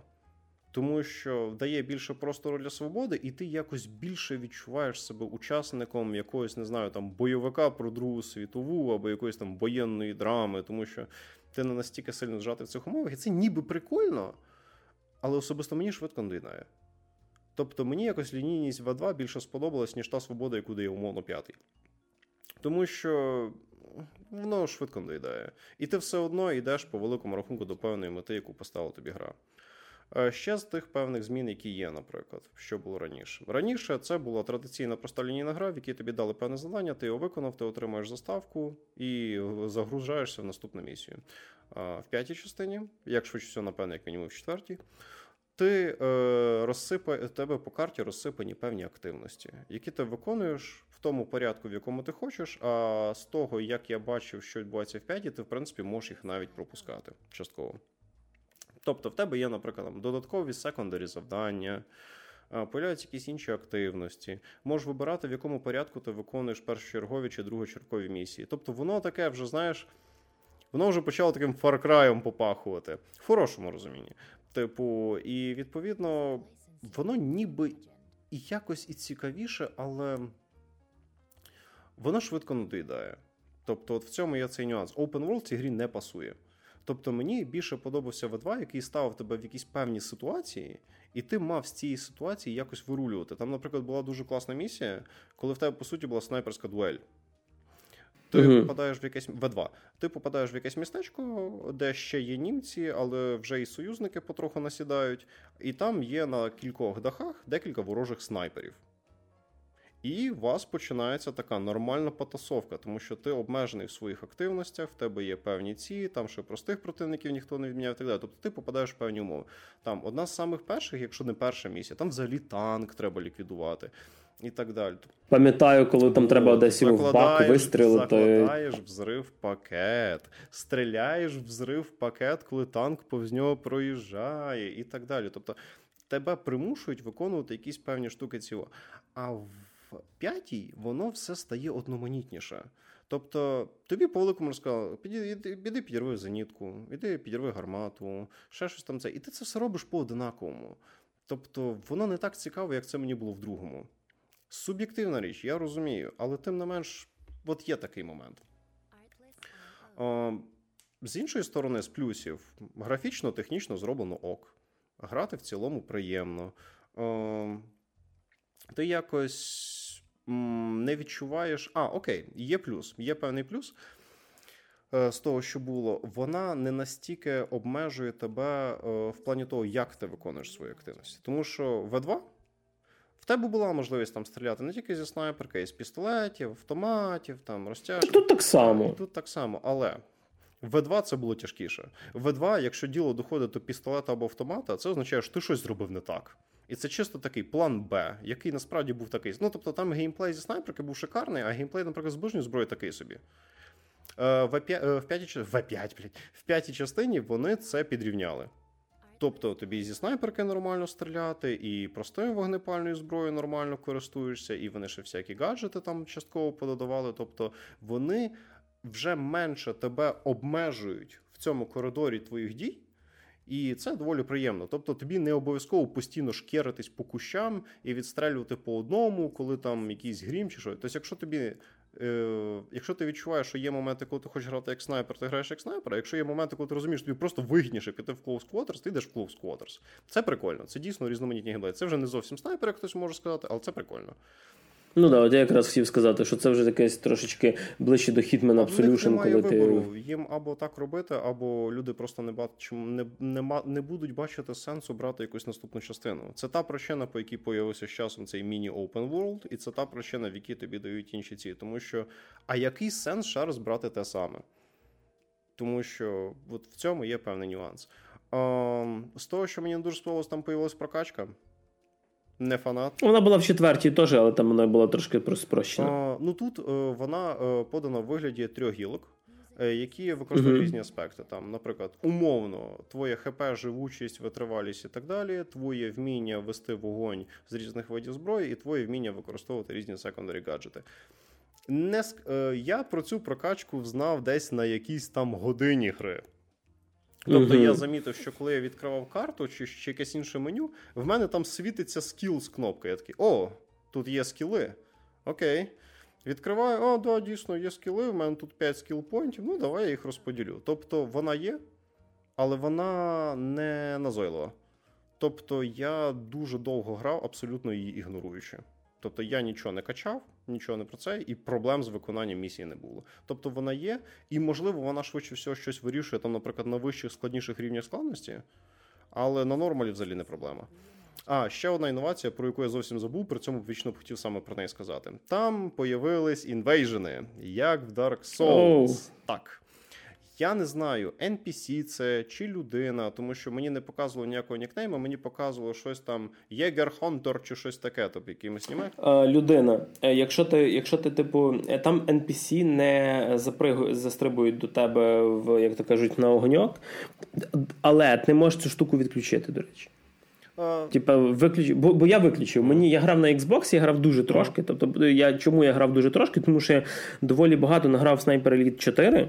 Єдиний плюс на Xbox і один, і другий доступний в Game Pass Ultimate. Тобто, ну, безкоштовно можете їх скачати. І я коли після четвертої запустив п'яту, я такий дивлюсь, ну, блін, ну це фактично та сама гра. Це от як Forza четверта і п'ята. Uh-huh. Типа, от якщо заходило четверта, п'ята, четверта, то можете грати п'яту, бо це типа ті самі гонки, просто в іншій країні. Тут так само, це той самий Sniper Elite, тільки якщо четверта він був в Італії, а тут він в Франції. І саме смішно, що Італія і Франція, вони це європейські країни, їхній ландшафт доволі схожий насправді. Ну так, тобто там не відчувається такого якогось контрасту, що ти, наприклад, був... Як між третьою, яка в Африці була. Тобто в тебе... Між четвертою і п'ятою дійсно такого відчуття, скоріше, немає, тому що я пам'ятаю, якісь скріни бачив з четвертої і так далі. Тобто немає такого відчуття. Ну, тобто було б круто, якби вона, наприклад, в якусь Скандинавію закинув, в Норвегію, де гори, ліси, сніги, сніги типу. Оце от все. Або, я не знаю, там Тихий океан, де джунглі, е, ці ці островини. Та, війна проти Японії, наприклад, щось таке. Тобто вони могли на цьому зіграти, але тут вони трохи вирішили цього не робити. Можливо, дедлайни, можливо, боялись робити якісь суттєві зміни, може ще щось, може нас це все чекає в Sniper Elite шість, сім, вісім, десять і так далі, хто його знає. Тобто, мій фінальний вердикт, тому що, що ми занадто сильно не зациклювались, тому що гра не так, що прям, ну, непогано, але не дико цікава. Моє враження таке, я не дуже люблю ці цифрові оцінки ігор, наприклад, там десять з десяти і так далі, тому що я пам'ятаю, що ми коли з Григорієм текстові рецензії писали, в мене постійно починалась буксіровка, коли Гріша казав, ну то яка оцінка з десяти? І я такий, блядь... Бля, тільки не це. І я просто поділяю по дуже простій системі. Погані, нормальні і класні ігри. Sniper Elite – нормальна гра. Не погана і не класна, вона нормальна. В неї є свої фішки. Вона дійсно має свою певну фішку. І в сучасній ігровій індустрії, особливо в сінглі, це важливо. Тому що дуже багато компаній, вони пробують просто типзяти один в одного ідеї, і в той момент в тебе два чи три останніх Assassin's Creed, це просто погані версії Відьмака, наприклад, ну і так далі, ну для мене. І, відповідно, в Sniper Elite він виділяється по-своєму. Тобто це такий стелс-екшен, де ти граєш за снайпера, тактичний, всі діла. Тобто ти відчуваєш, що ти граєш щось таке своє. І це круто. Тобто це гра зі своєю фішкою. Наскільки реалізовані ці фішки? М-м, не сама цікава гра. Тобто мені особисто дуже швидко надоїдало. Я в певний момент е- примушував себе грати вже через силу, просто щоб подивитись більше контенту. Тобто я заплатив за неї, я взяв ліцензію, всі діла, п'ятдесят, не скидони, не все таке, але... Я не відчуваю якогось дуже дикого інтересу. Можливо, я колись її пройду, як мені не буде що робити. Але я не знаю, що я продаю повністю. Так, я її не пройшов до кінця, тому що мені вона була не настільки цікава. Кому раджу брати? Е, ви колись, років, там, не знаю, шість назад, пройшли ве два. І вам знов захотілося спробувати те саме, а ви пропустили третій, четвертий. Беріть. Якщо вам сподобалось, і вам знов хочете те саме, і у вас декілька років цього не було, вам зайде. Ви відданий там фанат серії. От вам подобається Sniper Elite таким, яким він є, без якихось там сильних видозмін чи щось таке. Особливо, якщо вам прям капець, як зайшов четвер... четвертий ага, Sniper Elite. Жоден, так. І, відповідно, якщо ви послідовний фанат цього, то по великому рахунку, крім цих інвейженів, ніяких особливих суперкардинальних змін немає. І ви не ризикуєте, що ви будете грати щось, що вам не сподобалось. Ви ж все буде грати те саме, що вам зайшло. Просто з трохи комплекснішою прокачкою і з елементами Dark Souls три. А, і кому не грати? Людям, які, наприклад, люблять прям такий м'ясистий, швидкий супер-екшон. Sniper Elite не про це. Sniper Elite доволі медитативна гра, особливо, якщо ти хочеш грати її правильно. А, вам не сподобались попередні Sniper Elite. Ви не побачите ну, якихось да. особливих речей. Ну, тобто, буває таке, що, наприклад, мені не подобався третій God of War. Не тому, що він поганий. Просто не моє. Там було доволі архаїчне управління, і мені не був настільки прям уж цікавий цей бренд. Ну, при цьому четвертий God of War, який просто God of War вісімнадцятого року, це одна для мене одна з найкращих ігор, які я грав років за п'ять останніх. Тобто, по-всякому буває. Тобто, те, що тобі не зайшла якась одна частина серії, не означає, що тобі не зайде наступна, наприклад. Або навпаки. Бо я колись був фанатом Call of Duty. Я ридав як сука, коли Шепард вбив Гоуста і Соупа, коротше. Ой, не Соупа, а іншого чувака. В ем ве два. В старому ем ве два і так далі. Тобто, по-всякому буває. Але, якщо вам не сподобалось те, що ви раніше бачили снайпери, ні, не грайте. І, відповідно, тобто, любите екшен – ні, не сподобався попередній – ні, сподобався попередній – так. Було нормально, скучили – так. Тобто, середня нормальна гра. Нічого особливого. Знаєш, що я додам? Е, мені зараз от він цей Sniper Elite, е, при тому, що це доволі нішова штука, насправді. Вона не заробляє так. багато грошей, Rebellion не, не така, щоб аж суперконтора. Е, вона мені зараз нагадує фіфу. Чому? Типа, останні три, останні три частини. Е, мінімум змін, угу. І якщо тобі ти грав в попередню, ти будеш грати в наступну. Тобто, і, от треба до цього так підходити. О. П'ятий Sniper Elite – це фактично як четвертий, трошки з новими фішечками, а четвертий – це був як третій, трошки з новими фішечками, типу. І, ну, і от така сама система. Тобто, якщо ви фанат, да, так як Макс каже, типу, можете. А так, ну, от кажу, я колись не грав четвертий, я запустив п'ятий, я думаю... М-м". Ні. Ну, по суті, саме. Та, тобто так, та це не тільки проблема там умовно фіфи чи Sniper Elite. Асасіни останні, так як ти казав. Origins, Far Cry, та, Origins, Ubisoft. Ubisoft. Тобто, до речі, так. Тобто, починаючи з третього Far Cry, просто додавали речі, які навпаки робили гру навіть трохи менш адиктивною. Тобто, на жаль, це проблема сінглової індустрії. Вона менше заробляє, ніж мультиплеєрна, або ніж якісь там мобілочки чи щось таке. І люди бояться ризикувати, тим, що заробило хоча б щось. Типу не хочуть міняти те, що так, не поломане. Тобто, воно приносить гроші, тобто, на що його міняти. Rebellion сидять, ну не Rebellion, а їхній видавець сидить такий і каже: пацани, от третій, четвертий, що більш-менш заробили, і ми не хочемо ризикувати, тому що сінгл ніхуя не заробляє. Все в мультиплеєрі, все бабло в мультиплеєрі. І ми чисто займаємо... А вони і самі, вони самі видавці, до речі. А, ну окей. Вони самі, самі здатні. Ну, тобто це їхнє mm-hmm. власне рішення. Ну окей, тобто добре, вони самі прийняли таке рішення, що вони не хочуть занадто сильно ризикувати. І мені складно щось пред'являти цим людям, тому що вони хочуть секюритись, тому що чим більший шанс, що вони мало зароблять, тим вищий шанс, що взагалі від них ігор більше не буде. І тут складно якось от, от так от. Тобто, коли є компанії, в яких колосальна кількість ресурсів, в мене горить задниця, коли вони нічого не міняють. Тому що вони можуть міняти все, що хочуть. Тому що за рахунок маркетингу і інших певних прийомів, насправді вони можуть скормити багатьом людям багато що. А коли менші контори, які бояться ризикнути, їх можна зрозуміти. Ну, на це моє все. Бо це взагалі тема для окремого подкасту, те, що ми зараз підняли. От, ем, а від ігор рухаємося ми трошечки до серіалів, і за серіальну частину подкасту сьогодні відповідаю я. Подивився я е, перші чотири з шести серій, тому що ще не вийшли дві, дві останніх. Е, на даний момент першого сезону серіалу в одному з моїх найулюбленіших сеттінгів, це саме «Зоряні війни», Обі-Ван Кенобі. Е, як ви вже зрозуміли, серіал про персонажа Юена Макгрегора Обі-Вана Кенобі. Е, трошечки про сюжет. Через десять років після того, як ви почали виконувати наказ шістдесят шість, коли Палпатін сказав вбивати всіх джедаїв, коли Вейдер, м- особливо після якраз третій, третього епізоду «Зоряних війн», е, пройшло вже десять років. Тобто Анакін Скайуокер вже став Дартом Вейдером, е, Люк та Лея маленькі, їх вже розвезли по різних планетах, Альтераані типа, і, і Татуїні. А е, Обі-Ван Кенобі живе у вигнанні, так як заповідав Йода, щоб джедаї переховувалися на тому ж Татуїні. І пройшло вже десять років, він е, не використовував сили, він е, фактично не був джедаєм. Він просто, от, знаєш, як, як мужик, працював там на заводі якомусь, ну, щоб не відростив вже трошки. Інакше, та, зак... Інакше трошки... наказ шістдесят шість, знаєш. О. І, відповідно, багато джедаїв дуже вбито. І на Татуїн прилітає великий інквізитор, якого ви могли бачити в мультсеріалі «Зоряні війни. Повстанці». До речі, доволі хороша штука. З двома своїми напарниками, яких звати п'ятий брат і третя сестра. Інквізитори, вони там так і є, всякі брати-сестри, особливо якщо ви грали Jedi Fallen Order, там була друга сестра, і якась там ще сестра, дев'ята, вроді, якщо не помиляюсь. Слухай, питання по лору, вибачаю, що перебуваю. Вони кровні родичі, чи це зведені родичі? Ні-ні, це, це типу як діти Таноса, а, знаєш, от, вони ж не його діти, просто він їх забрав. Вони там різних рас, різних цих.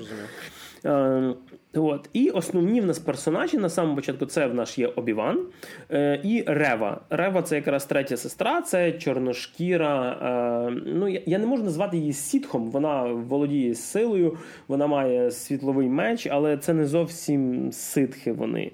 І грає її Мозес Інгрем, е, доволі молода чорношкіра акторка, яку я не можу згадати, де я міг бачити, але про неї ми поговоримо ще потім, потім, потім, потім. Е, про сюжет. Е, Відповідно до нашого Обі-Вана, я зразу скажу, я не буду спойлерити сильно багато, я трошки розкажу про перший епізод і про самі зав'язочки далі. Відповідно, на Татуїн прилітають інквізитори в пошуках джедаїв, починають трошки тероризувати місцеве населення. А до нашого Обі-Вана за допомогою звертається його друг, який каже, типу, мужик, треба мені помогти. Ти ж був класним джедаєм, давав всім тягла, розкидував разом з Квайгоном дроїдиків і взагалі класний. Він каже, і він говорить цю фразу, на яку я не знаю, як сценаристи ще досі, досі це вписують в сценарій, коли головний герой, якого ти бачив в трейлері, в інших вже сценах далі, які будуть в фільмі, каже: ні, я не піду тобі допомагати, я вже давно не джедай, я тобі не допоможу, я отакий от класний чувак. І, типу... Заїж... Насправді вже така, знаєш, доволі заїжджена пластинка. І, і, ми ж всі, і ми ж всі знаємо, ми ж всі знаємо, що він все одно буде це робити, напевно. Так, так, звісно, буде робити, де він дінеться. І, відповідно, трошечки він починає мінятися, звісно, потім погоджується і йде в цей свідкий квест. Е, прикольно, що серії всього шість, і, чесно кажучи, дві останніх я ще не подивився, але я дуже надіюсь, що буде один сезон. Е, не хочу, щоб це сильно почали затягувати. на рахунок, як би це сказати, візуальної частини. Виглядає серіал прикольно, тому що, в принципі, Дісней має куди вкласти гроші, і Юен Макгрегор дійсно відігрує доволі круто цього ну, Обівана, який вже... Він дуже хороший актор. Так, але він знає, що йому треба відіграти від Обівана Кенобі молодого, коли він був ще практично падаваном, до е, Обівана Кенобі старого, який живе як Бен Кенобі на Татуїні, типа... А знаєш в чому? І потрошки... А знаєш в чому прикол? Третій ж епізод «Зоряних війн», останній раз, коли він прям відіграв Обі-Вана Кенобі, був у дві тисячі п'ятому році. Тобто, в певній мірі, він, в принципі, як і людина, грає себе через фікс на скільки років. І от мені чисто за цим було б цікаво поспостерігати. Може, заради цього хоча б один епізод гляну. Ну, шановні слухачі, я, на жаль, не дивився. До речі, що мене трошки підхарило в першій серії. Там реально на початку тобі показують дуже багато, хвилин п'ять флешбеки з третього епізоду. Типу, як, як він бився з Анакіном, як він відвіз дітей, як Анакіна забрав Палпатін, е, фразочки «I'm on high ground» і все це таке. І я би не здивувався, якби це був серіал в продовженні якогось фільму типу «Золотий космос», про який вже давно все забули. Що це таке? Але мать, але мать, от іменно. Але, мать його, це «Зоряні війни». Якщо його дивляться фанати «Зоряних війн», вони це все знають. Це... це Це майже релігія. Якщо не помиляюсь, навіть є там джедаїзм, який ти можеш вибрати в Фейсбуці як релігію собі при налаштуваннях профілю. Не треба пихати ці флешбеки. Ми знаємо, хто такий Обі-Ван. Ну, дивись. Ми знаємо, хто такий Дарт Вейдер. Погодься. Ти, як шанувальник франшизи, ну і в принципі, ти я по великому рахунку теж, я до «Зоряних війн» дуже лояльно відношусь. І а, ми то знаємо. Давно дивились. Одні з головних фільмів дитинства. Всі таке. Да. Але все-таки Дісней, воно ж працює на розширення аудиторії, а не на тільки на тих, хто вже дивився, погодься. І, ну, я вважаю... Е, от, от, от в тому й суть. Ні? Воно взагалі, якщо ти не фанат Star Wars, та немає просто сенсу. Проходь повз. А, типу, Обі-Ван Кенобі для тебе, він побудований на ностальгії. Це те, про що я говорив, коли говорив з Diablo два. Е, Типу, я коли подивився першу серію, типу, я дуже був в захваті, я з знайомим одним переписувався, а він, напевно, що... Він не такий фанат «Зоряних війн», він, він, він все дивився, але він, знаєш, його немає цих теплих якихось спогадів, коли, наприклад, я був маленький, в мене не показував ай сі ті ві, і коли по ньому йшли «Зоряні війни», я йшов до бабці, і другої бабці, не тої, з якої я типу, жив в дитинстві вдома, і лишався на ніч, тому що там в дванадцятій ночі по ай сі ті ві показували «Зоряні війни». В мене є оці всі, знаєш, такі якісь ностальгічні відчуття. О. Там ще пам'ятаєш, а ти, я не знаю, чи ти пам'ятаєш, але там була просто шикарна, е, шикарний арт-перформанс зі сторони нашого телебачення тодішнього. Вони робили, типу, музей «Зоряних війн». Типу, вони рекламували сеанси за рахунок того, що вони показували якісь штуки з цих «Зоряних війн» і розказували за їхні лори. Це було дуже круто. Ну, дивись, тоді Блин, мої, не тоді моє ну, питання да. не має сенсу, тому що я подумав, що, можливо, вони хочуть просто охопити ширшу аудиторію, в тому числі і за рахунок Обі-Ван Кенобі. Але якщо ти кажеш, це саме на фанатів, тоді ні. Тоді моє питання не має ні, сенсу. Воно, воно прям, розумієш, воно прям побудовано на всіх цих відсилочках. І до чого я ще веду? Е, ну, весь сюжет будується на тому, що я... Ну, дивись, давай так. Я трошечки заспойлерю першу серію. Окей. Я думаю, я думаю, слухачі не проти. Якщо їм буде да. цікаво, вони і так подивляться. Сюжет побудований на тому, що інквізитор, крім того, що вони е, прийшли вбивати джедаїв, вони не знають про Обі-Вана. Ну, тобто вони знають, що він десь там існує, що його він ще не вбили. Він легенда в рамках лора. Так, він легенда, от іменно. Е, вони мають чомусь ще викрасти е, в сенатора Бейла Органу його на- названу дочку, яка є маленька принцеса Лея. І, відповідно, Обі-Ван Кенобі, чорна інквізиторша, це третя сестра Рева, і маленька принцеса Лея – це є ключові персонажі, типу. І в першій серії мені, в принципі, маленька принцеса Лея доволі сподобалась. Знаєш, вона така е- розумна не по літах дитина, яка, типа, е- веде себе навіть місцями як доросла. Е- і спочатку це було миленько. І я, в принципі, подумав, ну да, прикольно, чому б і ні. А потім зрозумів. Це ж та сама формула, що була в «Мандалорця». В нас є серйозний, дорослий, старший, сильний персонаж і мімімішна штучка, за яку ми маємо казати, боже, яке воно гарне. А, тобто, таким, який був Бейбі Йода. Тобто Лея Обі-Ван Кенобі – це Бейбі Йода. Так, mm-hmm. тільки десь під серію третю-четверту вона мене вже трошки починала підбішувати, тому що це її... Е... Те, що вона... Знаєш, це, це типу така штука, коли, наприклад, дорослий веде себе так, як він не знає, що робити, а дитина тут розрулює. І якби це було раз, було б смішно і миленько. Але є дуже багато моментів, коли м- реально джедай, який був одним з там самих крутих джедаїв, типу, не військами може повести керував, себе... Так, да, да, на секундочку, арміями керував, який не може розібратися, просто набрехавши якимось там штурмовикам. Так, я розумію, що тут є ця сюжетна лінія, коли, наприклад, він е, давно не юзав силу, і в нього, напевно, що оцей, типу, джедайський стояк не стоїть, типу, так, як треба, і йому треба більше потренуватися з цим всім.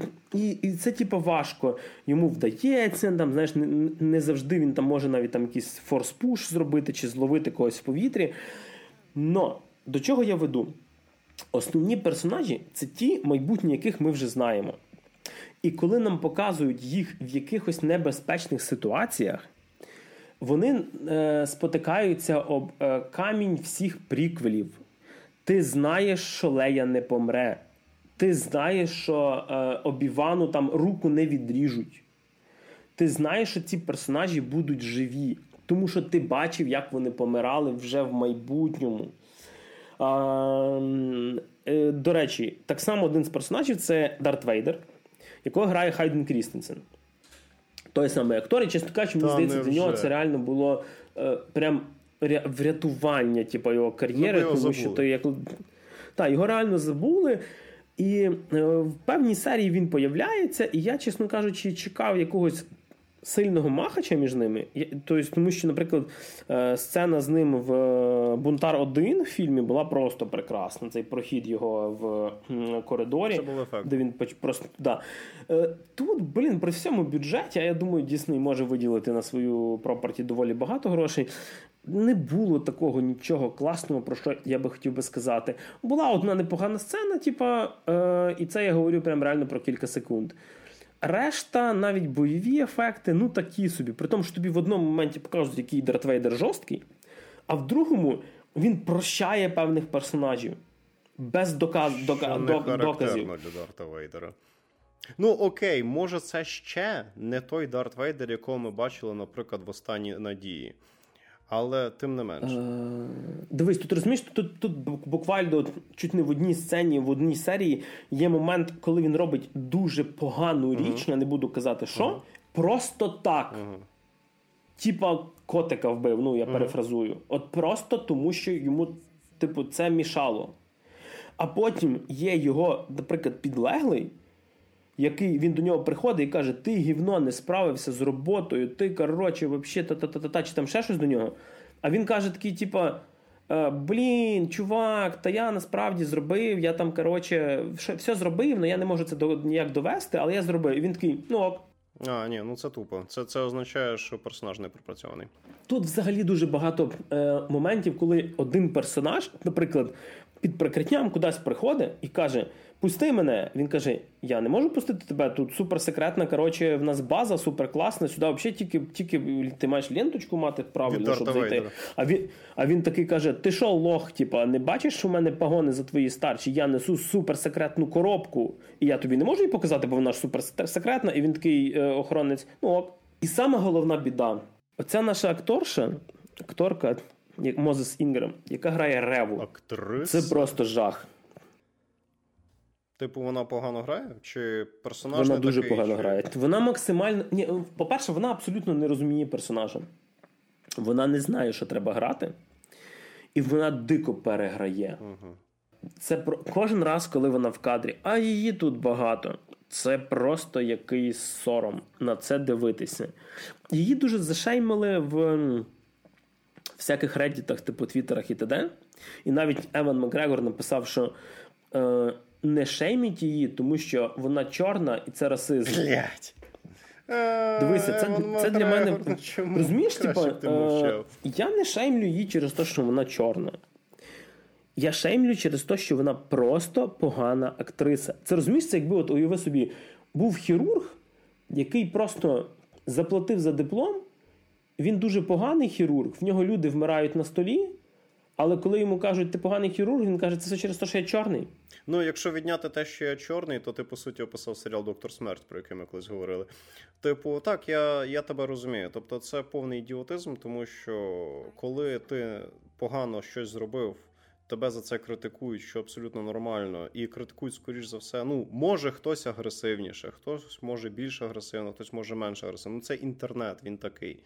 Типу, добре, погано, питання відносне. Але коли ти замість того, щоб, наприклад, там, окей, я не впорався, тому що я не дуже досвідчений актор, або я там не відчув персонажа, а в мене були дедлайни, або я ноунейм, і мені треба прославитись. І я просто всіма силами вирішив прорватися хоч кудись, і я вважаю, що от Obi-Wan буде моїм трампліном. Це нормально. Кожен вирулює як може. Тому що ми говоримо про американську кіноіндустрію, а там конкуренція пізда. Тебе не замітили вчасно, швидше всього тебе вже ніколи і не замітять. І це нормально, що людина, навіть якщо вона, може, і знає, що не вивезе, все одно хочете втикнутись, про щоб її побачили. І, можливо, цей хейт, до речі, в свій час навіть її піар зіграє. Поганий піар – це теж піар. Але віднякуватись, я чорна, не критикуйте мене, це расизм? Ні, це так не працює. Є дофіга класних чорних актрис, яких ніхто не критикує за те, що вони чорні. Да. Наприклад, досі проводжу, в приклад, акторку, котра грає Окоє з «Чорної пантери», це лиса mm-hmm. охоронниця mm-hmm. «Чорної пантери» зі списом. Вона, до речі, сюди би підійшла б на роль оцієї третьої сестри просто прекрасно. Я в дитинстві от, вона дуже... би відіграла, вона би хризмою давила би. Я в дитинстві... І от я що скажу? Ой, сорі. Ну, ну. Uh... А, от що я скажу? Наприклад, в... є актори, яких ти розумієш, що вони не будуть тобі грати шекспірівські п'єси. Наприклад, той самий Двейн Скала Джонсон, який взагалі був реслером. Але ці актори такого типу, вони просто можуть харизмою відіграти. Ти просто бачиш харизматичну людину. І вони знають, куди лізти, куди ні. Двейн Джонсон Та, не знімається і... в артхаусі, наприклад. І тут, насправді, не сильно багато треба... Ну, це, це ж не якась теж так само шекспірівська роль. Це просто персонаж, якого вибудована сюжетна лінія, і вона її просто не може відіграти. Знаєш, вона говорить про свої якісь почуття-відчуття, і вона не може, е, типу, лицем зіграти це. Вона просто дує губки і пучить очі, і все. І вона, кажу, я зла, і я, і я зуб даю, що її не вб'ють, і тільки через те, що вона чорношкіра акторка. Mm. Вона не, не раз там заслужила вже на світловий меч, типа, під ребро. І зі сторони, що вона негативний персонаж, її може вбити, наприклад, якийсь Obi-Wan, і зі сторони, типу, і, і цих, боже, імперії, тому що вона теж всяку херню творить. Ну, блін, я зуб даю, вона виживе до кінця. Ну, останні два епізоди покажуть, ти ж сам казав, що ще до кінця так. не добив. Ну, типу, бачиш, це бичо, тому що все-таки ми говоримо про доволі ну, масштабний проект Дісней, як-не-як. І, типу, сам факт того, що, ну, по-перше, я вважаю, що люди вибрали неправильну захисну стратегію, тому що цей ідіотизм про те, що всі, хто критикують людину, там або расисти, або жененависники, або ще якісь гомофоби, або ще щось, це вже просто задовбало, бо це вже просто не смішно. А, і, типу, вони вибрали некваліфіковану актрису, це дивне рішення. Типу, блін, та купа чорношкірих актрис, які вміють грати. Ну, я імен не пам'ятаю, тому що я не сильно слідкую за іменами актрис. Я коли думаю, хороша чорношкіра актриса, я згадую Холлі Беррі, але вона вже не актуальна. Тобто, є там купа, є там ця Зоя Саладана, там ще якісь ті uh-huh. купа жінок чорношкірих, які прекрасно грають. І вибирати некваліфікованого працівника mm. за умови, що ти Дісней, в якого грошей з жопою жують, ну це дивно. Тобто, це мене смущає. Але дивись, давай про якісь е, загальні речі. От, наприклад, я розумів, що швидше всього, ну, по тому, що ти розповів, що по сюжету, що, напевне, по атмосфері, по персонажам і так далі, і по тому, на що давить фільм, е, о, серіал, порівняння швидше всього некоректне. Але, наприклад, мені дуже сподобався «Мандалорець» перший сезон в свій час. Дуже сподобався. Мені тому теж. Що в мене було ощущення, бо я знов е, дивлюсь е, четвертий, п'ятий, шостий епізоди. Тому що атмосфера була для мене дуже схожа. Таке, типу, ти ніби в глобальному світі, але в тебе такі камерні, пригодницькі оці от історії, такі, от просто такий екшен, там за все хороше, проти всього погано і так далі. А, Obi-Wan, він в якій атмосфері більше? От, наприклад, мені сподобався «Мандалорець», мені Obi-Wan піде? Mm-mm. Поняв? Ні, на жаль. «Мандалорець» це був, типа, як би це сказати правильно, космічний вестерн, uh-huh. знятий, так як ти кажеш, в стилі навіть більше п'ятого епізоду, Джоном Фавро, який фанат зоряних війн. Мандалорець знімав фанат зоряних війн. Окей. Okay. І він знав, що з цим робити. Він знав, що робити з персонажами. Він дивився кучу цього всього. Е, Обі-Ван знімала Дебора Чоу. Е, чувіха, яка знімала, типу, там, пару серій в серіалах, типу, там, е, «Загублені в космосі», «Американські боги», е, боже ти мій... Е, це чувіха, яка знімала, якщо не помиляюся, щось десять епізодів «Щоденників вампірів». А, ну, там, без... Вона не знає, що з цим робити. Чудовий підбір для зоряних війн. Плюс, на відміну від «Мандалорця», тут один зв'язаний сюжет з вкрапленням трошки відхилення на всякі, типу, філерні штуки. І основна проблема, як на мене, я так вже під завершення скажу, щоб вже не спойлерити. Обі-Ван тут нічого не робить. Він нічого не вирішує. Всіх якихось е, ключових сценах йому або допомагають якісь роялі з кущів. Тут, це, тут, є, тут є момент, коли просто е, в безвихідній ситуації на допомогу прилітає рандомний персонаж, все розрулює в останню секунду, і вони, наприклад, тікають. Вони з ним не домовлялися, це не був якийсь план, це не придумав Обі-Ван. Типу, там є навіть сцени, коли Обі-Ван для того, щоб кудись міг зайти, йому там двері має якась персонажка відкрити. Він нічого не робить. Він не може протистояти Вейдеру. Він не може нормально навіть за цю Лею спасти. В якихось розмовних моментах маленька Лея більше рішає, ніж він. Він просто статично... Він, він виглядає, як Обі-Ван Кенобі.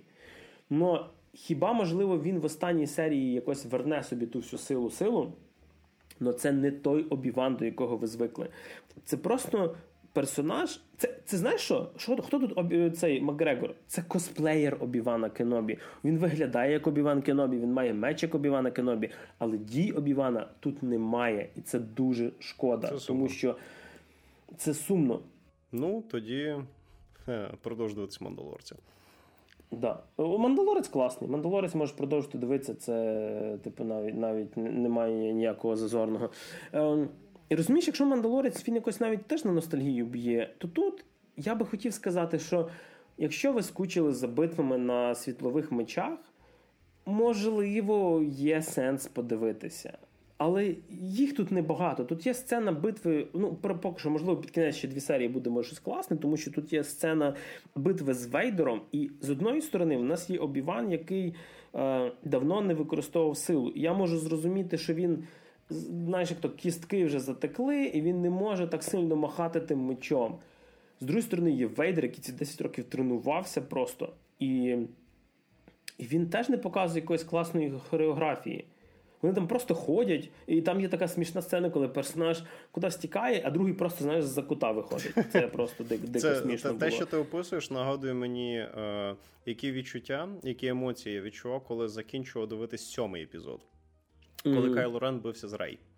І, типу, чувак, який силою думки зупиняє лазерні постріли і був надрочений особисто тодішнім керівником е, того, що лишилось від сітхів, цим Сноуком, та, чи та, як та, там получає, ну, да, Сноуком теж було весело потім. Е, і получає тягала від дівчинки, яка вдруге тримає цей меч. І ти такий, м-м, таке. Так що, в підсумку, е- по-перше, дочекатися фіналу. Візьміть собі, як я завжди кажу, трайл на Disney+, десь там через ве пе ен-очку. Спробуйте подивитися. Е- якщо ви чекаєте від цього рівня Мандалорця, вибачте, але ні. Дуже далеко до нього. Мандалорець навіть в другому сезоні він вже трошечки під, підспустився. А Боба Фетт, особисто для мене, вибачте, Боба Фетт для мене був гівном, крім останніх двох серій. І знаєш, чому були останні дві серії класні? Ні. Тому що там не було Боба Фетта. Там був Мандалорець і, малень... і малюк Йода. Fair enough. Тобто, а Обі-Ван це фільм по зорі... серіал по зоряних війнах, який знімають люди, котрі не розуміють, що хочуть фанати. Вони не знають, і самі вони не знають, що з цим робити. Розумієш, за чотири серії вже були філерні моменти, які можна було вирізати. Так що, що я хочу сказати в підсумку? По зоряних війнах є дуже багато чого хорошого подивитися. Якщо хочете подивитися про цю епоху, подивіться серіал «Повстанці». Він закінчений, він класний, там є деякі ті самі персонажі. А тут е-м, нехай творці, як то кажуть, вчаться робити, ліпити з того пластиліну те, чого хочуть фанати, А для наших глядачів, ну я не знаю, нехай пробуде з вами сила і дочекаємося чогось хорошого, позоряних відео. І наші любі слухачі вислухали шістдесят п'ятий випуск подкасту «Та те що?». Ми сьогодні говорили про ігри на дофіга різних платформах, говорили трошечки-трошечки про серіали. І, як завжди, в студії для вас сьогодні працювали Максим Морозюк. Всім всього хорошого. Мене все ще звати Григорій Трачук, і, як завжди, почуємось.